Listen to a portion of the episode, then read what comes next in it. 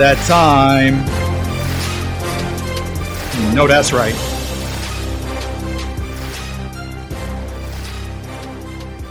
If you are tuned in, then you have made the conscious decision to become undeniable in your pursuit of personal, professional, and spiritual excellence. Now, I hope you are pursuing excellence in your life, but if you are not making an impact with that life, then you have come to the right place today. Welcome to this empowering episode of Become Undeniable. I am your new favorite host, Brad Austin. Killing it on the mic end as always, keeping it real no matter whose feelings it hurts, while providing undeniable value to you every step of the way. Now, today we are continuing uh, a conversation with my brother Mike Wilson. It's an important conversation that we are having um, so stay tuned in. Mike is the professor of psychology at Western Oregon University, and he is back with us for part two. We didn't have enough time to get into everything we wanted to get into on part one. So Mike is back, and I appreciate you being here, Mike. How are you, sir? I am doing absolutely fantastic, all things considered. You know, just even just even listening to the intro to the show, I'm already jazzed up. There's there's so much motivation in that message and in that introduction. So I, I can see I can see uh, now that you're getting used to this, you're become you know I think you're getting a little too good at it. You're going to be what? absolutely, absolutely, man. It says a man. lot about uh, the work you put in to be able to uh, speak, I think, to to the people and your listeners and getting them engaged and interested. I'm I'm I'm all set. I I would listen to this own podcast if I could right now. That is, man, you're too kind, bro. That's really that's really nice of you. And and you know, man, I just had an idea. Maybe like I should start a business, right? If you're depressed, pay me like a hundred bucks for five minutes. Come on the quote unquote show for five minutes. Let me do my intro, and then get jazzed and go go about your day, man. Get some stuff done. You know, well, I, I, can I can tell you one of the first places to to look at the Pacific Northwest between the months between the months of December and April. I think you'd make a killing. Oh man, and I don't have to be there to do it. That's the best part. I can stay in sunny South Florida, be happy, and bring everybody else joy up there. You know what I mean? that's, that's right. Well, you know, and to be honest, to be honest, uh, after having lived in a couple of different places myself, you know, the the weather, the the dark skies, the overcast skies, and the lack of sunlight for weeks on end, potentially even months on end out here, really, really affected me. I think um, as a young person, and so I mm-hmm. definitely can can relate to people that need a little bit more motivation and, and perspective on the day to day during this time of the year. But then I take into consideration that there are much more difficult places to live. So in that light, I'm, you know, it's pretty, it's pretty neat. It's pretty safe. It's pretty, it's pretty beautiful. Yep. And, um, you know, I think as long as you've got the appropriate gear, and as I always say, there's no such thing as bad weather, just bad gear. So I think that being said, you know, it's ideal to get on wherever you are in life. But hey, some people, yeah, need a little extra kick. So that's good. Again, I am here. I'm not just a podcast host. I'm not just a tech entrepreneur. I'm not just any of that things. I am an uplifter. So again, 99 bucks, best five minutes you'll ever spend. Come on, I'll put it in the show notes. You can just set a, set up a call. put it on, yeah, put it on the Google Calendar. Just right. start. Just, it might just, work. I don't know. Square out a chunk of time on a Friday afternoon and see who calls. Oh man, that's great. That's great. Oh man. So here, you know, now I got to shift to something a little more depressing. I don't want to do it, but I got to do it because I got to ask you, um, man, I got why do you, I don't know, bro. Like again, you're professor of psychology. You should be able to help me with this. All right.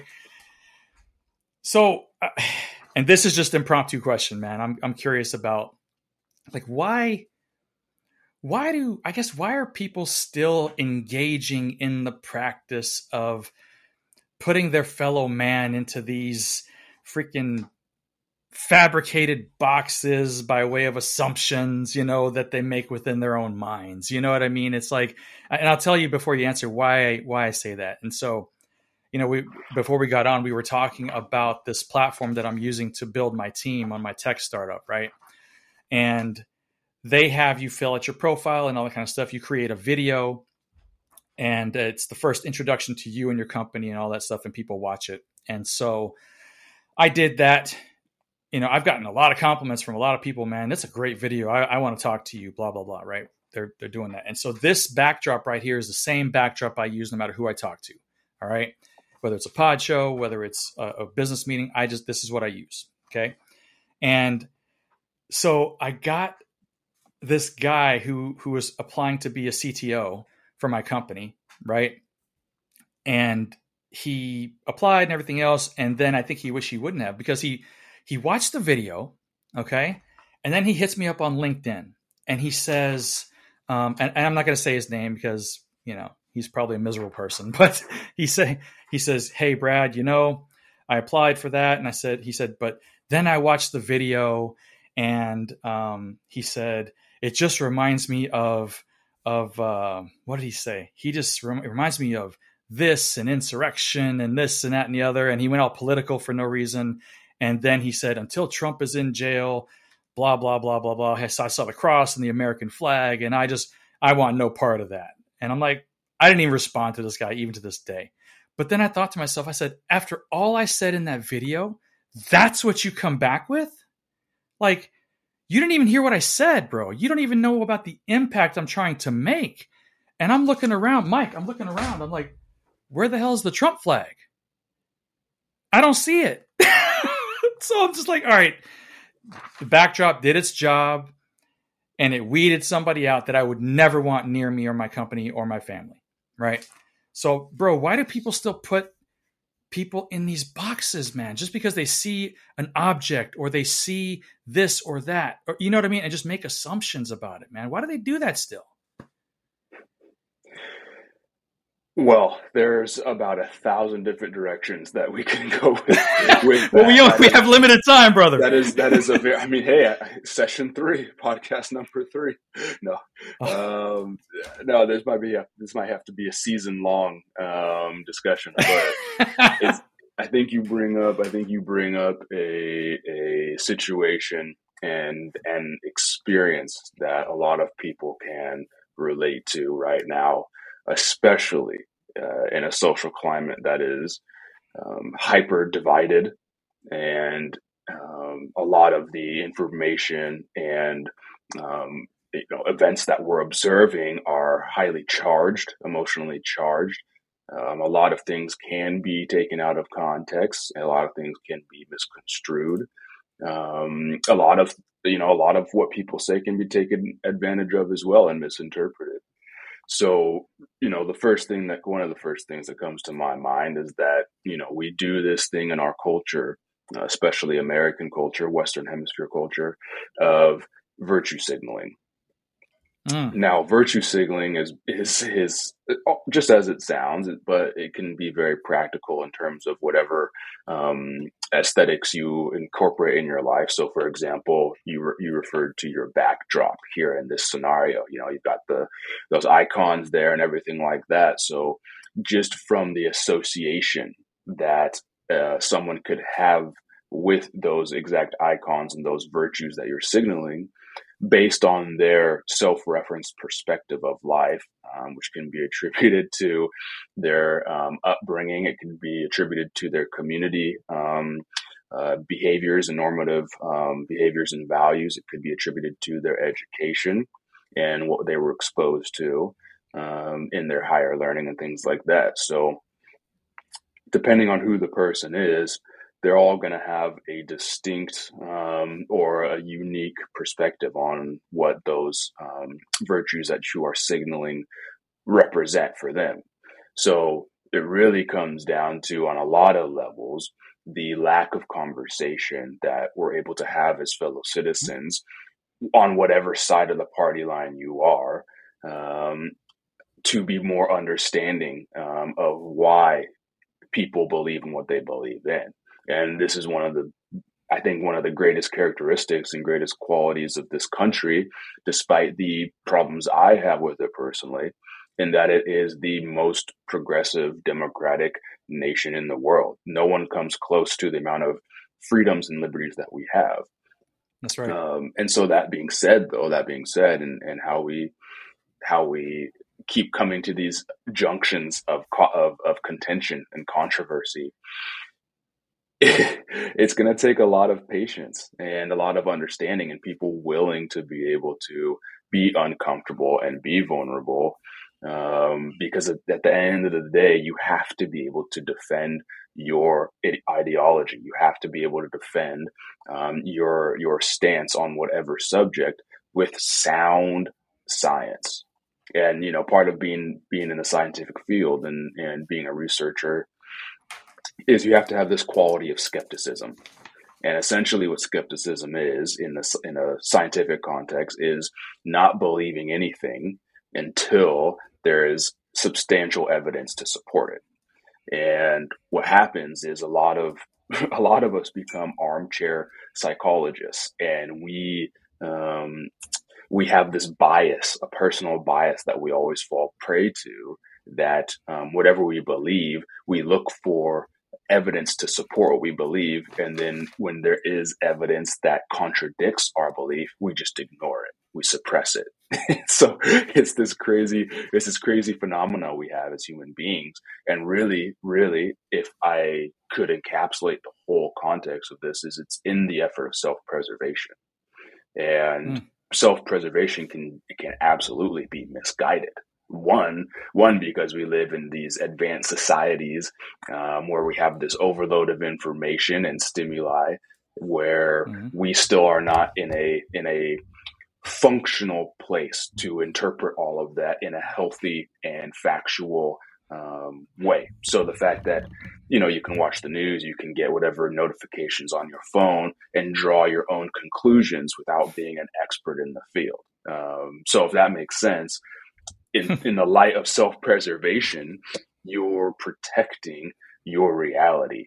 And sometimes it comes out as, you know, saying, um, you know, judging people fundamentally and attributing what they see on a fundamental level to generalize the entire person's essence and, and who they are um, as a person, which is, you know, something that we all fall victim to as well, is we see we observe somebody else and we listen to another human being and we take what they say or what they do as a as a wholesale explanation or identity of who that person is and mm. within each you know if you're going to go politically which within each and every party there's varying degrees of what that looks like um, and so yeah at the end of the day it's it's tough to have people come at you like that. I get it. I, I deal with that in different ways in my life as yeah. well. Um, being a black man in the United States of America. But all to say is, you know, that stems from the the ignorance um, that we have, and it's not an ignorance I don't think that people intentionally are pursuing or want to um, realize, but it just comes from the fact that our model of education and what we value um, as a community and as a nation isn't necessarily the factual truth. We want to believe right. what make what supports our own individual philosophy in life, and we're mm-hmm. always gonna, you know, again, I mentioned this a minute ago about being biased. Is we're always gonna look for evidence to support our biases, our biases, and again, when we encounter evidence that is contrary, that contradicts our philosophy, we just ignore it. So it's a it's a level of self awareness, it's a level of self actualization that generally across the board, I think our nation is suffering from. Yeah, no, man, you're right because I I will admit I've done that exact thing before, and then I became conscious of it. So I there if there I didn't even know what it was. There's many things, but you're right. We we look at it and then we see something else from a place we consider a reliable source that contradicts our ideology or what we wanted to believe and then we just pretend like we didn't see it. Yeah. You know what i'm saying? Instead of now i'm to the point where it's i see it and then it's like okay well now i have to deal with that right? I yeah, have to internalize that. now I got oh that's right. I got to deal with that and I have to be okay with it because because it matters and it, it, it contributes to my integrity, right? It it determines whether or not I am going to be someone that people can look at and say, even when he's wrong, he's okay being wrong. He's, a, he's going to admit it. It's okay. And we, man, if there is, tell me if you agree, but if there is one thing there, if there is a real epidemic in society today that is absolutely prevalent, is the fact that no one wants to take ownership. No one wants to be wrong, right? Absolutely. No one wants to believe they got duped. All right. And if you can, if you can look at it, accept it, you are much more likely not to get duped again. Mm-hmm. Mm-hmm. Right. I mean, I mean the, the way the way you, if you if you want to take a few steps back and look at the big picture of of behavior and where behavior is generated from and how behavior is modified and shaped. If you look at the brain and how the brain evolved, how our how our Homo sapien brain evolved, uh, and also as well extend that to the brain structures and why the brain is structured in the way in which it is. Um, for human beings, for Homo sapiens, for our species, our brain, our brain, that lovely chunk of you know gray, gooey stuff in the middle of your brain up, up in your head there. Its design is to live and create the most efficient life and existence possible. Mm. So, what does that mean? What that means is that our brain loves habit, and mm. through developing habit, it makes function more automated and takes less energy and that also plays into terms of for example you know the energy comes from what it comes from the um, use of calories and energy right mm. so so it all it, it, it's pointing at the survive the survivability of the brain okay so why that matters in this context and why i'm bringing up the history of the brain is because if our brain is designed to use the least amount of effort for the most amount of gain okay why would that impact our society and the way we have these conversations and how we share these ideas? Because to change one's ideology, to change one's philosophy requires work and effort. And so I, I have this translation a lot with my athletes that I work with is that, you know, t- to build a habit, you're actually, fi- you're just fighting your own brain you're just fighting your own brain. It's got nothing to do with your, you know, who mm-hmm. you are as a human being. It has to do with the materialism that we're confined by, um, and and the materialism that generates our reality. So, if you want to think of it this way, I'll I'll give you an illustration. Is let's say you're walking out in a field, right, of tall grass, and there's no path. So the first time you walk through there, right, it's a little bit difficult. You can't see the ground. It's uneven. You're, you know, maybe the, the grass is scratching your leg and all that stuff, and there's no direction, right? However, if you were to continually walk through that path over and over and over and over again, there will come a time when all the grass is laying flat, there's no obstructions in your way, and you can actually even move more expediently because there's nothing obstructing your way and you can see the path clearly laid out before you. That's the same way our brain generates habits is the connection between neurons at the very beginning is what you could say look looks like a strand of hair. But through repetition and repetition and repetition, mm-hmm. it becomes as thick as a cable. That that means that that, beha- that habit now has less conscious effort being used to do it or to perform it this is what happens in in our sociology as as a civilization is to be able to grow requires effort to be able to change requires effort and our natural state of homo of, of homo sapiens our homeostasis does not want that so mm-hmm. so right. this is this is how we see it in a in an observable way of what is going on in the brain and unfortunately you know, you mentioned that it's an epidemic, and and I would agree with that um, in a in a psychological way. Is that there's an epidemic with our lack of education here. You know, mm-hmm. our our educational institutions do not stimulate or cultivate critical thinking or abstract thinking. By That's design, right. by design, our educational yes. institutions want you to give the answer that is that's the answer that they're looking for and to have as little uh, autonomous and agency over what it is that you're actually learning and how it's being applied to your life.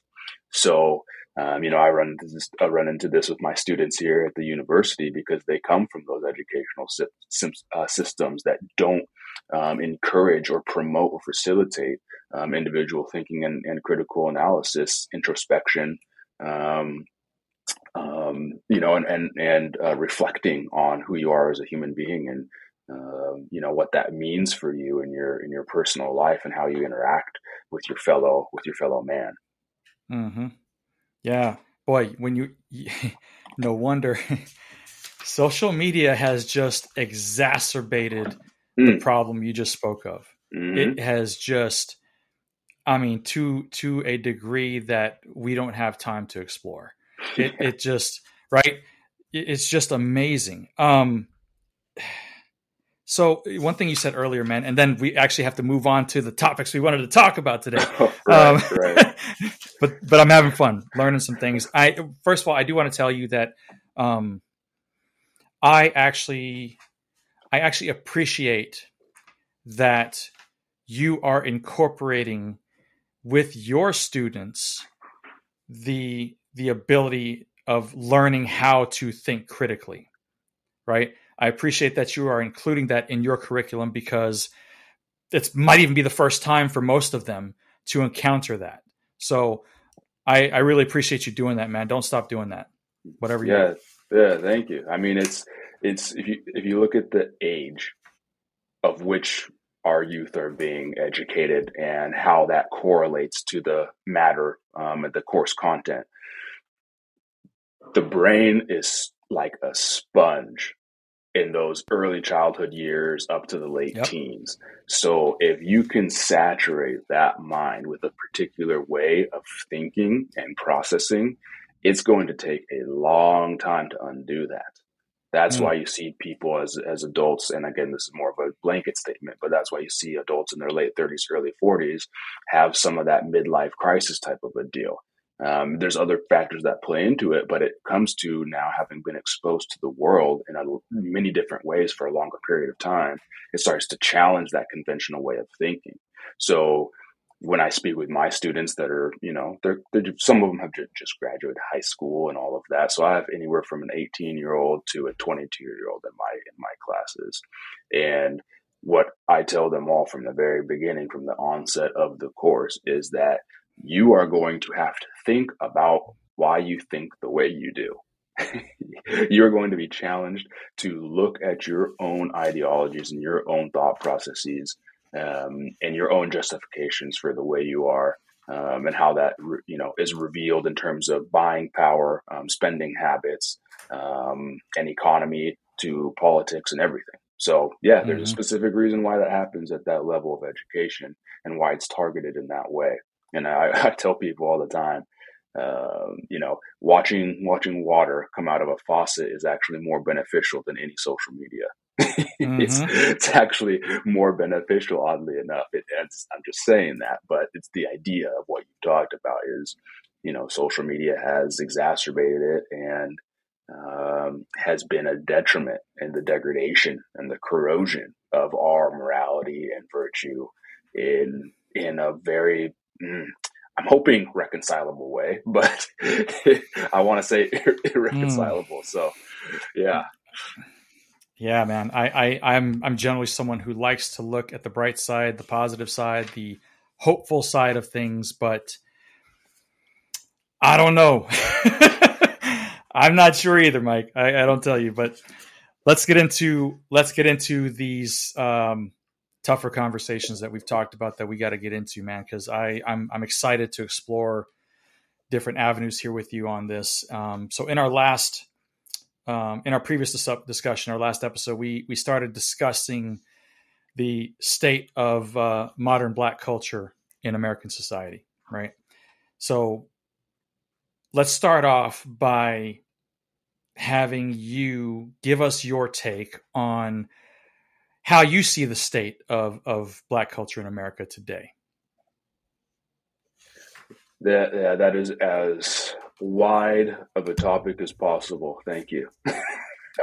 I love it. I mean, I love it because we, we're going to tackle this from a lot of different directions. And the first, yeah, the first place that I want to tackle it from is from the socioeconomic perspective. Mm-hmm. Good place to start. Very good places to start, and yeah. and it's kind of a, a topic at the forefront of at least my reality and lived experience right now because you know that this is the end of the week of the celebration of our uncrowned king, and I'll I'll explain why he's our uncrowned king, uh, Martin Luther mm-hmm. King Jr. Uh, his mm-hmm. birthday was earlier this week. So there's been a lot of celebration and recognition um, of his legacy, of what he was able to accomplish, um, not just by himself, but you know, as the leader of the movement, the civil rights movement.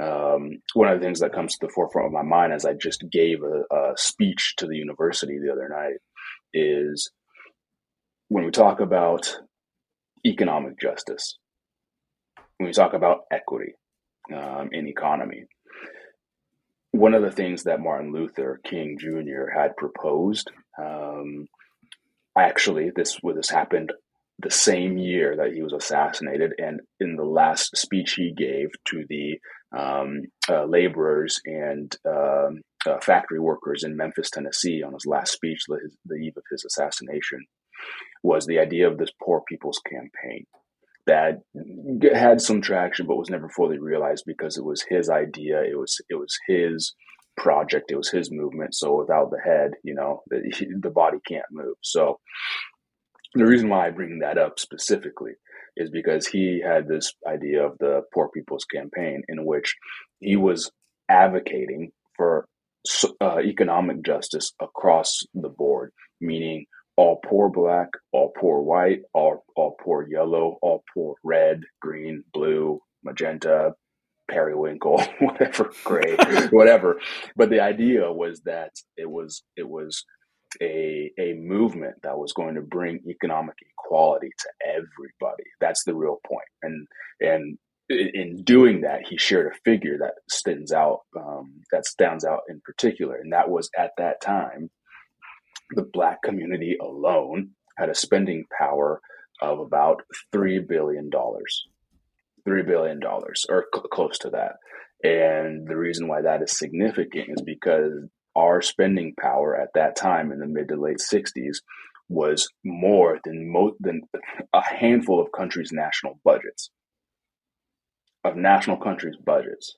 So mm-hmm. what what the point of this is is that economic withdrawal was going to be a tool of nonviolent protest in order to uh, get our our equal rights in economy um, and and um, bringing that to today, the black community's spending power now is at 1.6 trillion.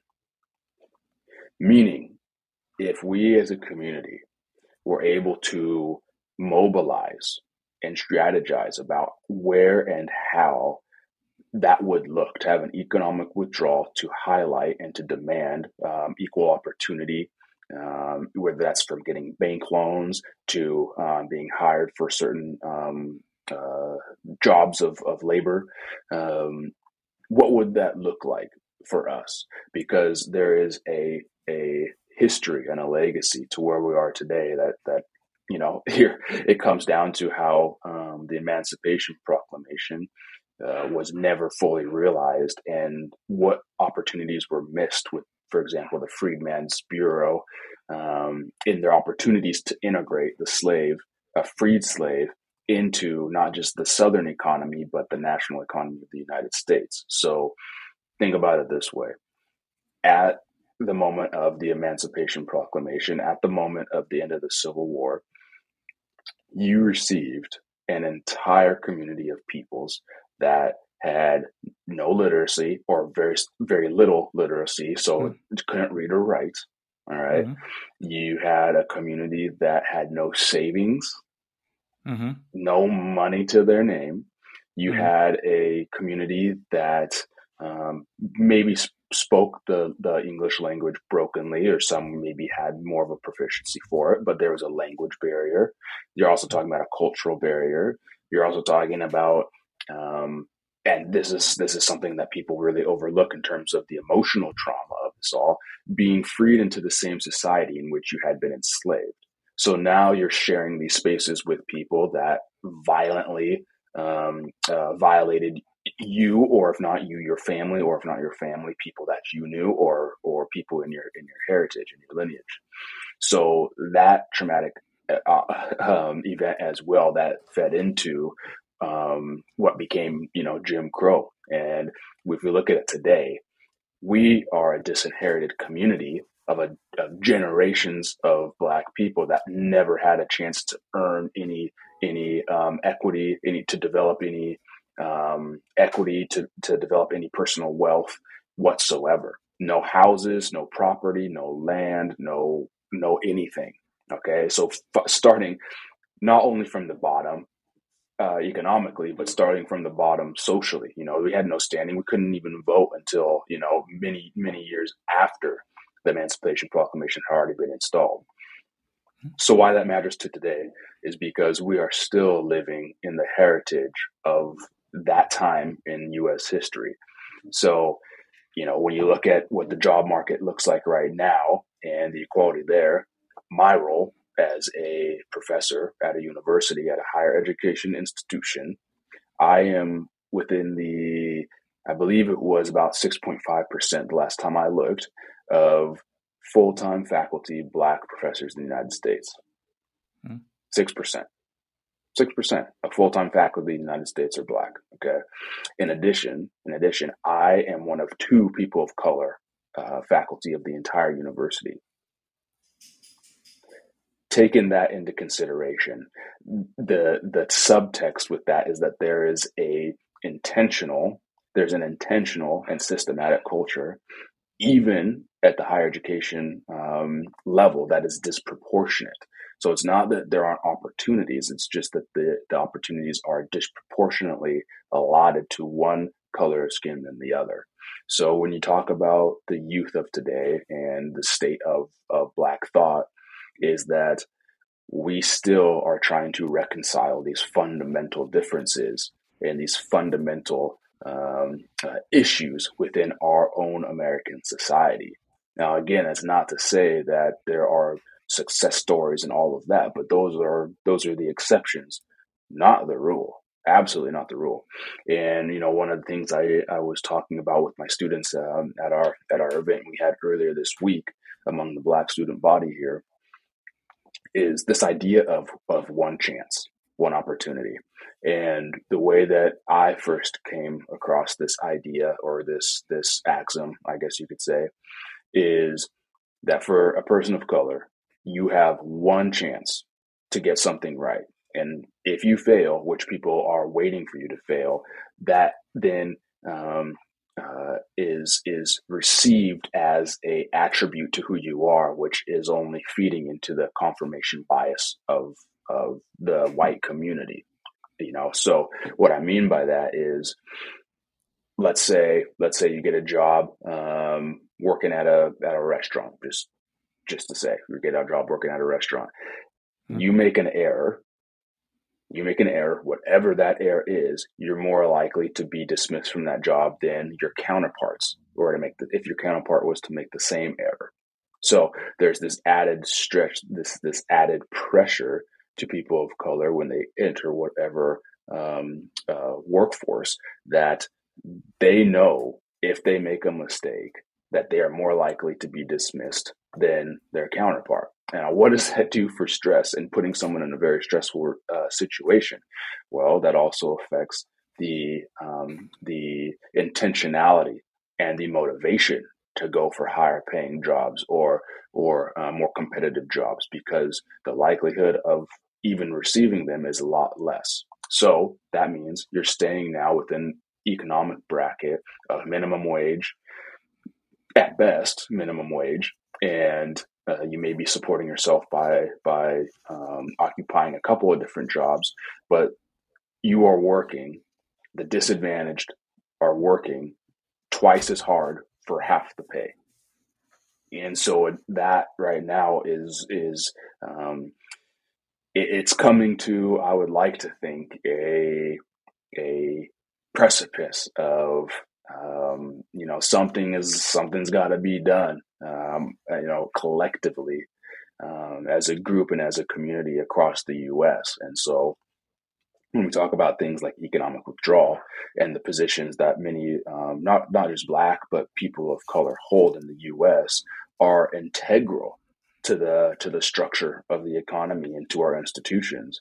So, if we were to pull our spending um, and demand um, equal equal rights, equal pay, uh, what would that look like? And so, you know, for us as a community, we got to realize that individually we may not be the wealthiest people on the planet, but collectively we have a lot of power. That's a lot of power. Um, so, uh, and you know, a word that people might use is boycott instead of economic withdrawal. But um, you know, this is something that we we need these issues to be looked at. We need these issues of employment to be looked at. We need these opportunities for equality and economy to be looked at. We need um, the justice in our pay, uh, our wages to be looked at, and the opportunities that we're afforded. So that's just one aspect on the economic side. Um, do you have any Do you have any uh, questions or feedback you want to throw in there? Yeah, I want to interject on something real quick. Um, so so here's here's the thing. When man it's it's just amazing. So when i hear terms like fill in the blank justice right? You talked about economic justice. You talked and that is a term that is used by politicians to to stir up angst and to to get people riled up among many other terms. Because and and that's and that's why I had that reaction within myself that I'm telling you about now when you said it. And so what I'm going to do is like when I hear those terms climate justice what the hell is climate justice? I, I don't understand that. I, I don't even want to get into that in this one we can talk about later but what what is that? I don't know. But when when you say economic justice, I kind of side on the inside, Mike, to be honest with you. And so rather than fall into what we talked about earlier, mm-hmm. right? Mm-hmm. I'm going to hit you head on and say, help me understand, help define what economic justice is, because I don't think your definition is going to match the agenda driven definition mm. that they would use, right? Mm. So help me understand what that is. What exactly is that economic justice? Well, as as as plainly as I can put it, is economic justice is the set the set of moral and also ethical principles for building economic institutions. Okay, so what that means additionally is economic justice um, aims to create opportunities for every person to have a dignified, um, to have a productive and a, we'll say, creative life um, that extends beyond just simple economics. So, um, you know, let's just say if we were to line up everybody um, from top to bottom um, in the United States of America, there are people on that in that line on that ladder that never even have a chance at participating in the in the um, I mean, I can say luxury of the United States economy because there is so much available for us compared to, um, let's say, developing nations or other other countries around the world. So the life, the quality of life that the let's say middle to upper class and definitely upper class get to enjoy and participate in is a lot of ways de facto of their wealth, which is, you know, if we look at the heritage and the sure. the lineage of where that wealth came from, um, it right. goes back generations. Yeah, so it's generational. Has, it's generational, yeah. right? And so yeah. that's what we talk about economic justice is giving that same opportunity to the lowest of the low that would never have a chance. Like you know, living in poverty, it's really difficult to have a good credit and you can't get a loan without a really good credit. and so it's just like, that's a very practical example of what equity in, in um, economics looks like. So how do you propose, how do, how do you propose, how do you, I mean, what's the solution for that? If, if, I mean, none of us can help who we're born to. None of us can Mhm. help where we are born, what circumstances we are born into. We can't help that, right? Mhm. and, and we all know that but let's take that person you just spoke of who is Mhm. who is poor and who lives in a bad neighborhood or whatever the case may be right How- i mean even even in this i mean i guess i'm curious as to solutions because you know maybe their parents aren't very educated right Mhm. most likely Mhm. and so it's not passed down versus the Rockefellers who is passing down generational wealth and Right, screwing everybody the, along the the way. opposite end of the Right, you see what I'm right, yeah. saying? yeah. And so, yeah. So how okay, how does as an individual? Because honestly, I, I'm glad you said how what can be done as a community earlier, because Mhm. that means you're looking within Mhm. to start the process of solutions versus expecting something from the outside because everything from the outside is going to come with strings. Mhm. everything is going to from the outside is going to come with agendas right? Or or, or be secretly oppressive in nature right? Mhm. Mhm. right? So so what are you proposing man? How does how does that person you're speaking of begin? How do they put themselves on the path? Well, I think myself and many other people are trying to figure that out as well, um, without having to have, let's say, a complete overhaul of our country um, in terms of the political system, economic system, um, and educational system, and whatever good other luck. sector. Yeah. So I think I think it's not going to happen Yeah. I think we're looking at more realistic examples of that. Uh, and so a lot of that comes to, let's say, a more utilitarian approach to taxing and taxation and having a more insightful and more thoughtful distribution of wealth between the state and the individual. So, um, you know, one of the things that would make a massive improvement into the uh, quality of life and opportunity of life um, in the lower economic um, uh, communities is to have basic needs provided for. So this is different than like a than like a universally based income, but this Okay. is would be so from the taxation of the state that can then- then be redistributed um, they'd have to allocate what the, their different funds for this, but it would be redistributed so that the disadvantaged have basic needs met, just basic needs met. That could be food, water, um, housing, so that they can then spend time and have the opportunity within their day rather than worrying about survival and being concerned about survival because that's what the poor that's what the poor is only ser- is only thinking about like one thing I have learned in working in the different communities all over the world is that planning for your future is a privilege. You for you and I to be able to say, ah, yeah, okay, summer's around the corner. What do I want? What vacations am I going to take? What places am I going to go to? What um, you know, what what parties am I going to host or whatever it is? We have that flexibility and that freedom to think about our future very far in advance. Whereas the poor person is thinking about how they're going to eat that night.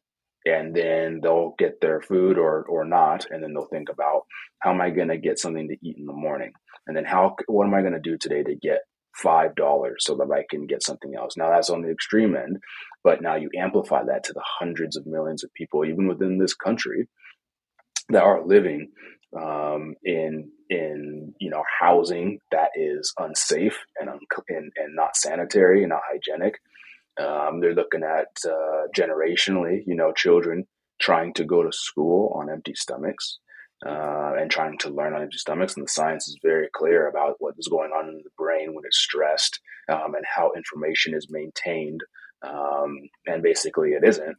So now you're talking about now you're talking about education. What is the, the education? What is the role of educational institutions in all of this?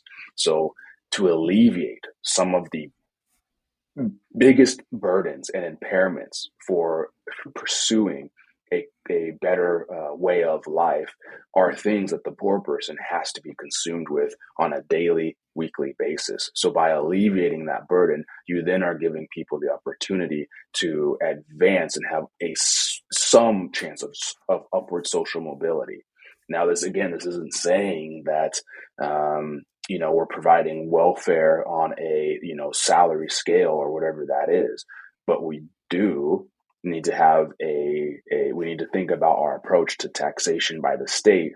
Um, and we can go into federal as well but at least by the state they have their autonomy to be able to redistribute that wealth.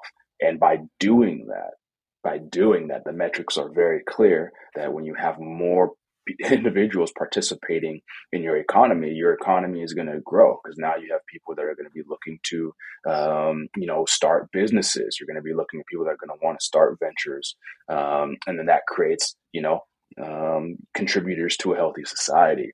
But without that, without that, the poor person has no chance. They have no chance because in this not just individualistic society that we have here.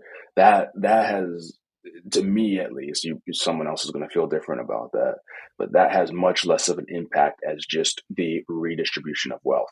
You don't have to see you don't have to participate in any of that if you want but let the state take care of it through their taxes and reallocating um, these these efforts in the in the heart and in the disposition and with the intention of elevating the economy as a whole like for example, when when the poor person suffers, the rich person stays the same.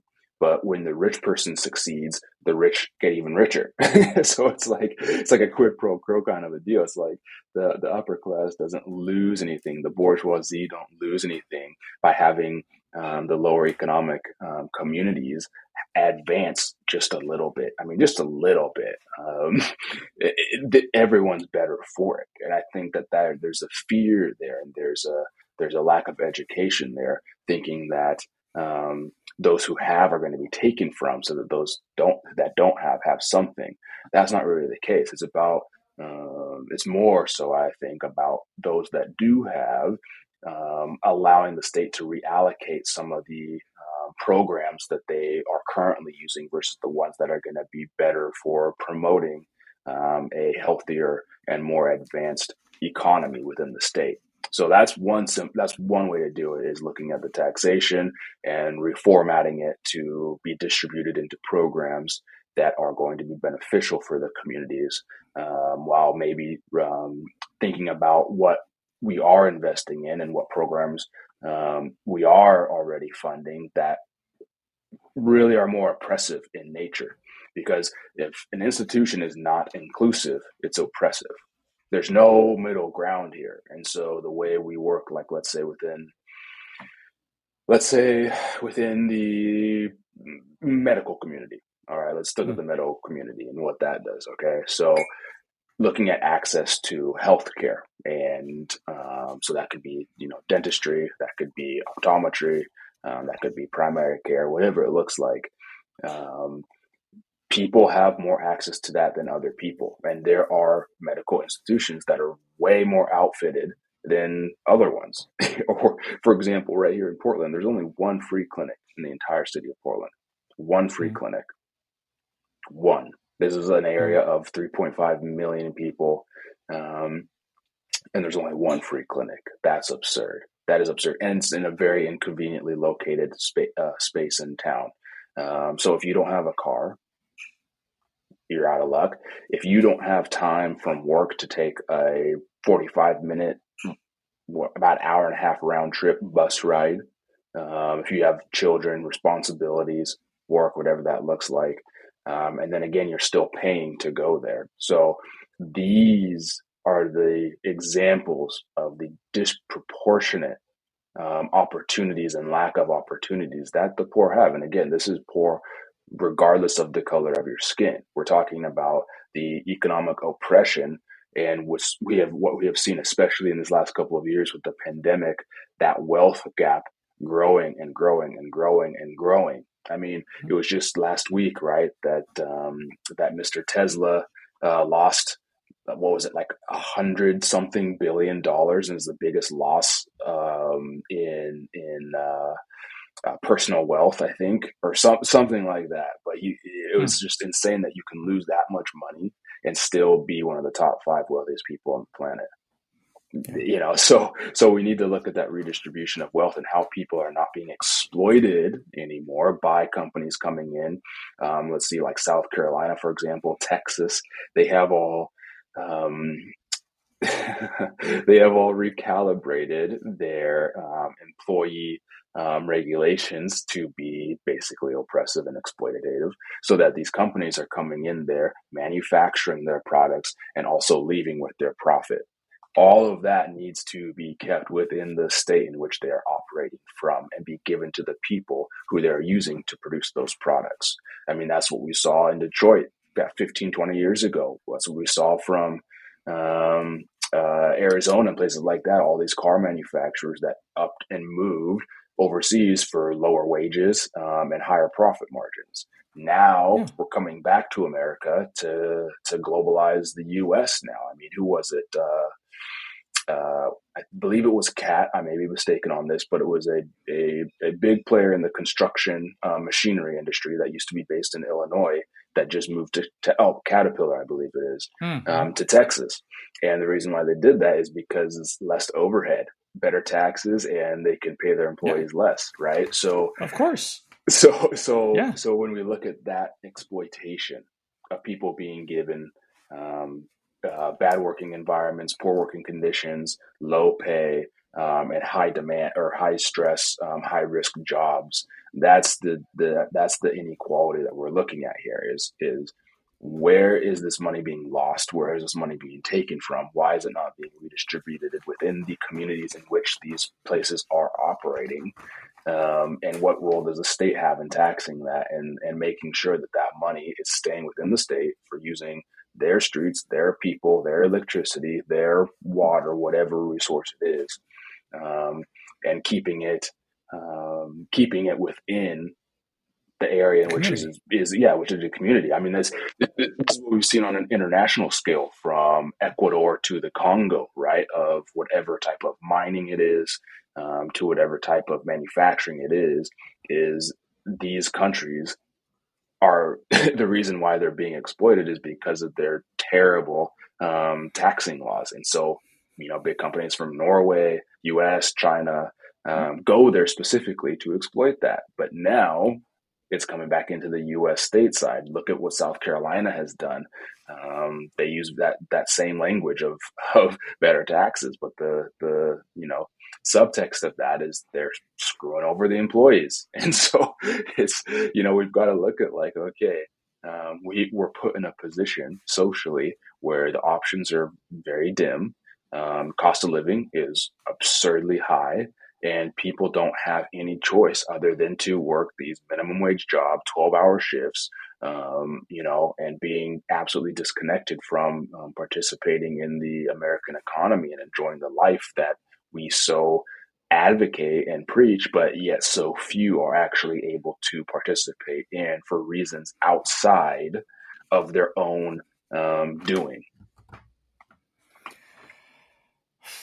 there's a lot to unpack there bro uh, a lot.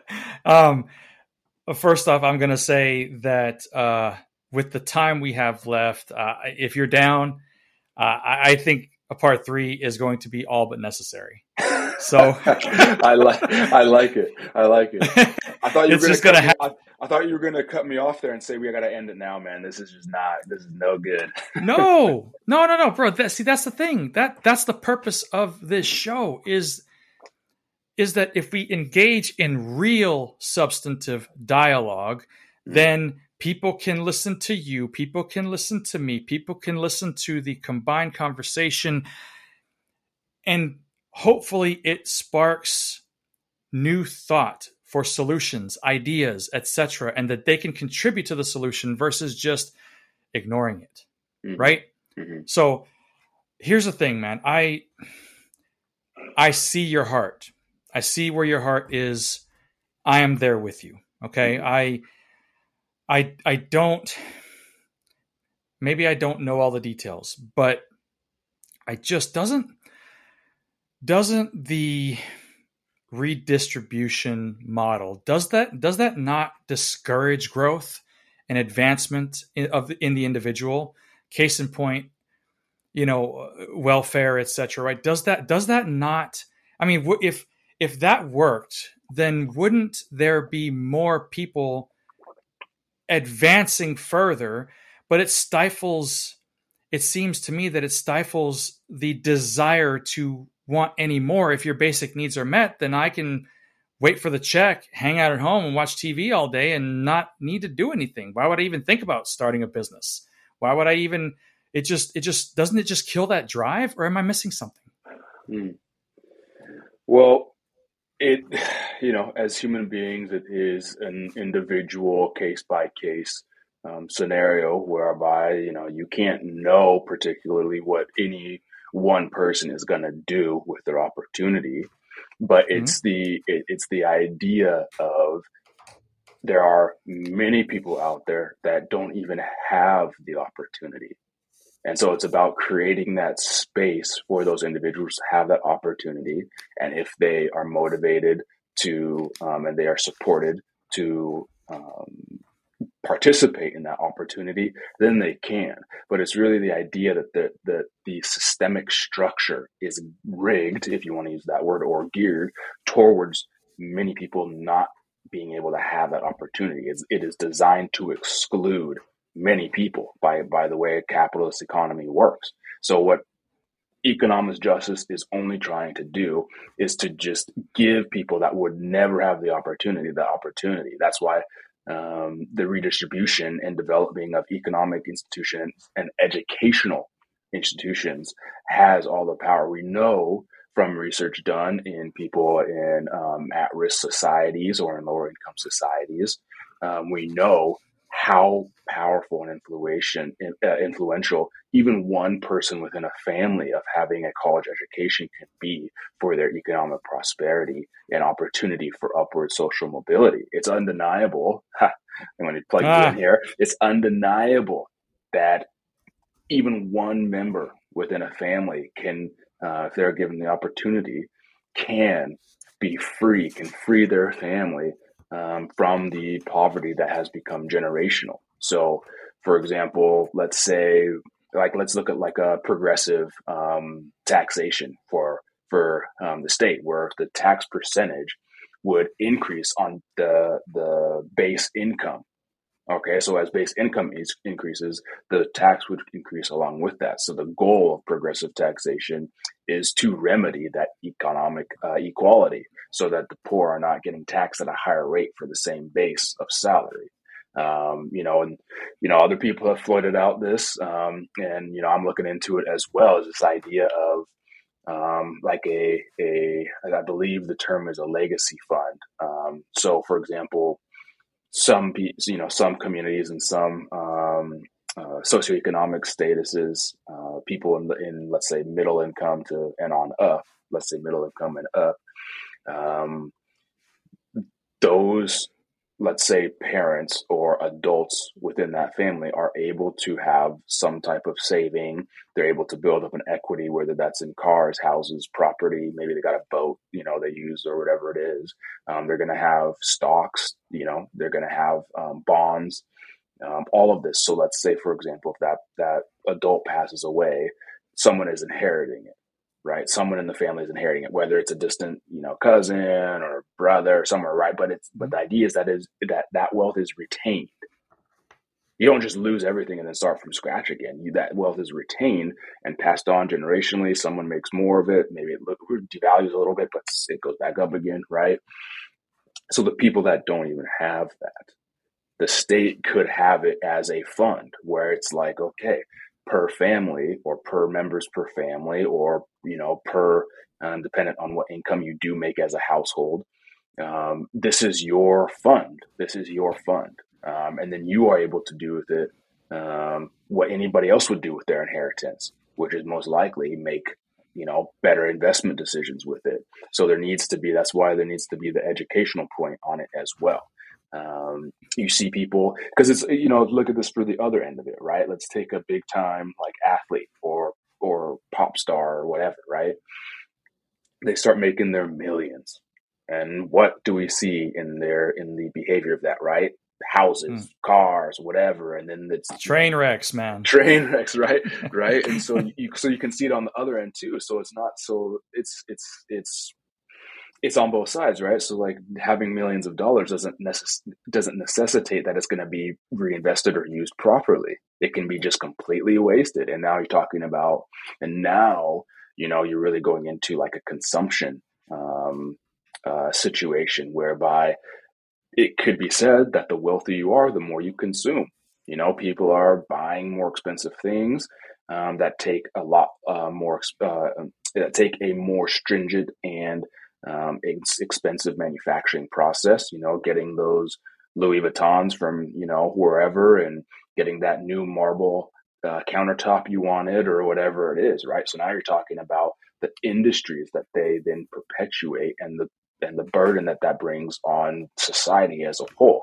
Whereas the wee little um, person um, in the rough neighborhoods of Miami, I think you said you're nearby, right? Like, what what are they doing? How are they, you know, um, uh, burdening the economy? If they were just have a little bit more to help them and encourage them to be on their way, I think there's a big conversation to be had there.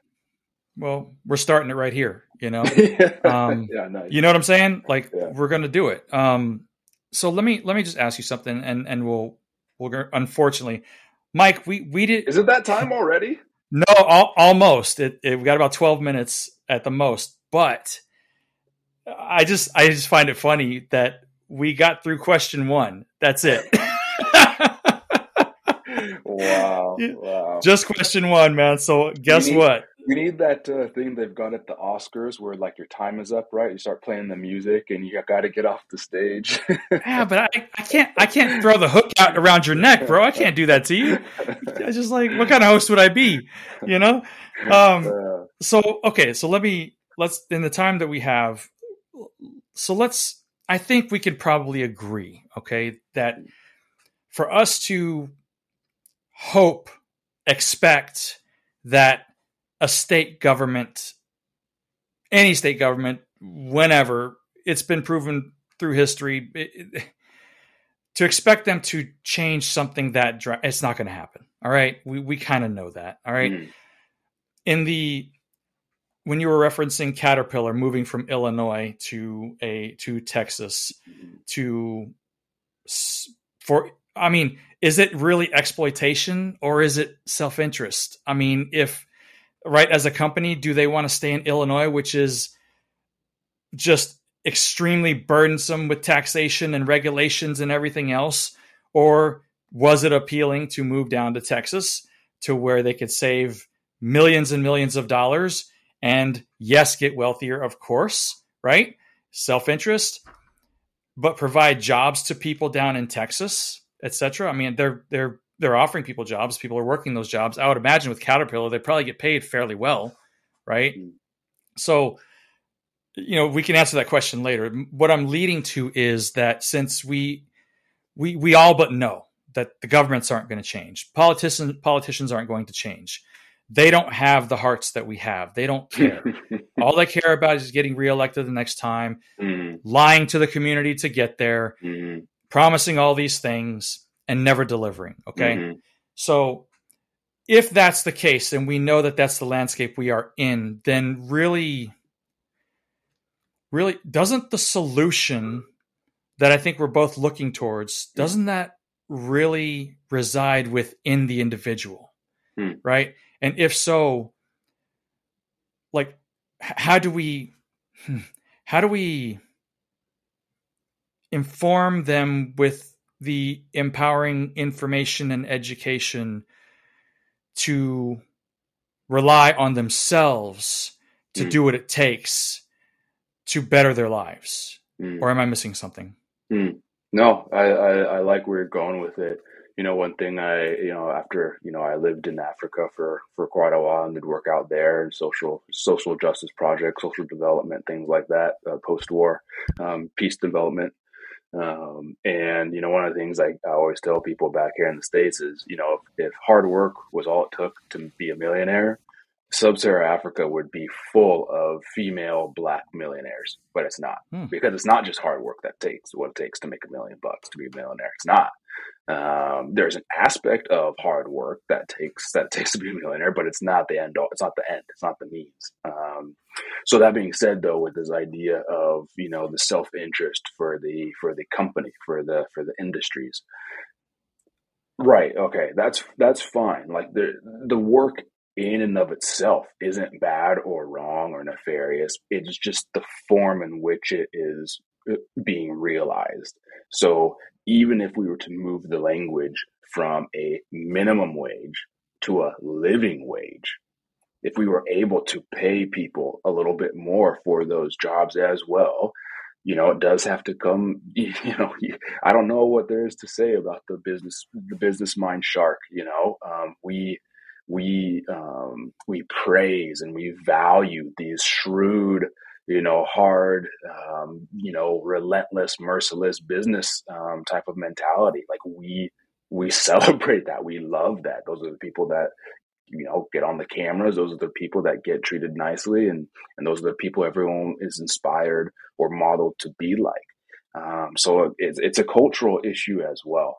Um, there's there's countries that have been very successful at making these transitions: Sweden, Norway, uh, Finland, um, France as well, starting to make some changes. Germany and um, their countries aren't falling apart. Nothing has has you know um, backfired, and people aren't more unhappy now. People are generally more content with the status of the culture. And so when we talk about, you know, black culture and the state of it and what the modern thought is right now, it's that we we want the opportunities. We we don't want the color of our skin to continue being a indicator or a barrier as to what we are capable of doing um, as a community. And so the individual, as you bring it to now, and I'll bring it full circle with this, the individual portion and the, the role the individual plays in this is I don't want to be too abstract with it, but it is mm-hmm. hope. It is hope. It is hope. Um, and when you don't have hope, when you when you know you have no chance of moving out of the life that you were born into, as you said, we don't get to choose. If you have no opportunity, realistic opportunity, when you know that the system is designed to not allow you to move upward um, and have chances, I don't blame people for I don't blame people for feeling that heartache and that and that resentment and that confusion and frustration um, of why I can't have that opportunity. So I think for the person and the individual, it comes down to having that hope. So we have to create that hope. We have to generate that hope. And by goodwill of organizations changing their modalities um, or making just little adaptations here and there, um, yeah, that's where it's got to be. I mean, the communities can only do so much together. And that's not, I don't think that's fatalist to say that. I think that's very real. And I love that you keep bringing me back to, back to reality through my idealism. Um, but there's got to be hope there for the individual. There's got to be hope for that young black kid um, down the street that he doesn't have to look forward to misery and crying and um, disappointment for the rest of his life. That there is an opportunity for them to make something of themselves. Um, but you know, in capitalism, you got to have capital. Period. if you don't have yeah. capital, what do you do? I mean, right. I mean, you know, you know, uh, I'll end with this: is on the very grim side of things is okay, there are people that are hustling out there, Brad, and they're hustling by selling their bodies. Yeah. No, I know. You know, yeah, and so it's, it's like, okay, how can we how can we create an alternative? Because I'm pretty sure if you were to ask anyone that's involved in that in that trade, they would love to have the opportunity to have a consistent, stable, um, predictable um, work and, and wage. But the reality is, it's just disproportionate. It's just disproportionate to people of color or foreigners as well um, to have the opportunities to participate in the healthy economy of, of American life. That's that's really that's really you know it. So people do all sorts of things. People are hustling. um, peddling, you know, substances that are illegal, risking risking, you know, jail time and living a life of crime just because they know at least they're going to get money that day in that moment that they can feed themselves or pay the bills so their kids don't sleep, you know, in a you know apartment with no lights, you know, things like that. So I'll, i am going to end. I'm going to uh, wrap it up there. ah, sorry, man. I, w- I wish we had more time, but um, I, I, you know, I yeah, I, I understand hope. I understand the need for that. I understand it, and I think it's really and truly. I don't know, man. It, it's there. There's so much that there's so much that needs to be done, mm-hmm. and I I think that mm-hmm. people like you and I and more people like us, I I think we have the ability to be creative. We have the ability to to try to reach others, and I I think I think it is I think it is um, up to us to at least make the effort to let more people like that know that there is hope and here's how, right?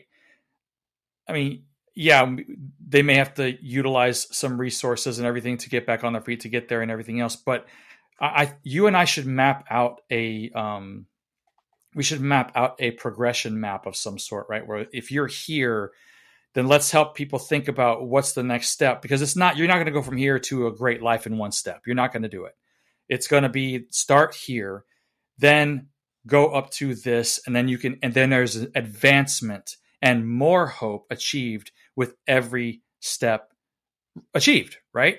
I mean, so we can we can empower more people to learn to become more marketable, if you will, right? Mm-hmm. And and I, I don't know. I, I I hate to say it, but like part three coming. I mean, we gotta end. You gotta. Here's the hook. I'm bringing you the hook right now. I'm bringing you the hook. You can no longer speak. Bro. Let's do no it. More. Let's do it. Let's do so, it. Mike, oh, brother, we're gonna have we're gonna have to. This is incomplete. so we're gonna have to. But man, I thank you so much again for the time. Uh, I'm gonna uh, we're going to have to just schedule the next one. That's all we can do. So until next time, folks. See ya. All right, Mike. Thanks a lot, brother. I appreciate you, you making the time. We'll be talking again very soon. All right. All right, guys. I hope that is it for this episode. I hope that it brought some authentic value into your life. If you did not hear any nuggets that were undeniably valuable to you, then clearly something is wrong with you because you were not listening, right? Or Maybe that just means that you want to ignore the problem. Hmm. Hard look right there. What are you doing? I, I asked you at the beginning of the show. I told you if you're not making an impact with your life, you have come to the right place. If you haven't acquired one idea minimum on how you can start making an impact with your life today after this episode, listen to it again. Hmm? Go back and listen to it again. Listen to part one and stay tuned for part three. So before you go listen to another episode or maybe repeat this one, right? Pay the toll so we can roll. What does that mean?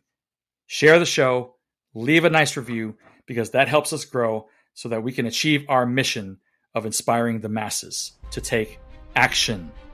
Remember, you cannot become undeniable if you are uninformed. Then make sure you always bless up, mom. And I'm out.